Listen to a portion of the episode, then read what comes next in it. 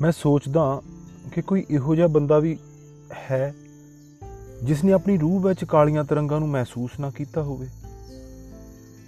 ਘੋਰ ਪਾਪ ਦੇ ਖੌਫਨਾਕ ਵਿਚਾਰ ਵੇਗਮਤੇ ਭਾਵ, ਪੁੱਠੇ ਸੁਪਨੇ।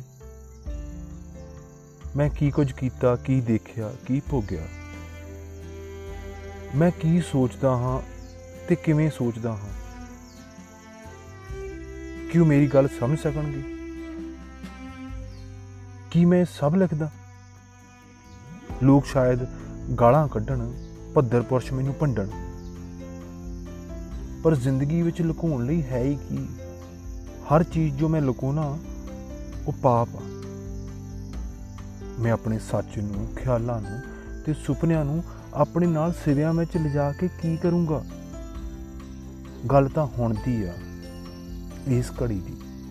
ਸੱਚ ਦਾ ਪੈਰਾ ਇਸ ਵੇਲੇ ਆ। ਹੁਣ। ਇਸ ਵੇਲੇ ਬੋਲ ਖੁੱਲ ਕੇ ਬੋਲ। ਜੇ ਹੈ ਤੇਰੇ ਕੋਲ ਹਿੰਮਤ ਬੋਲ।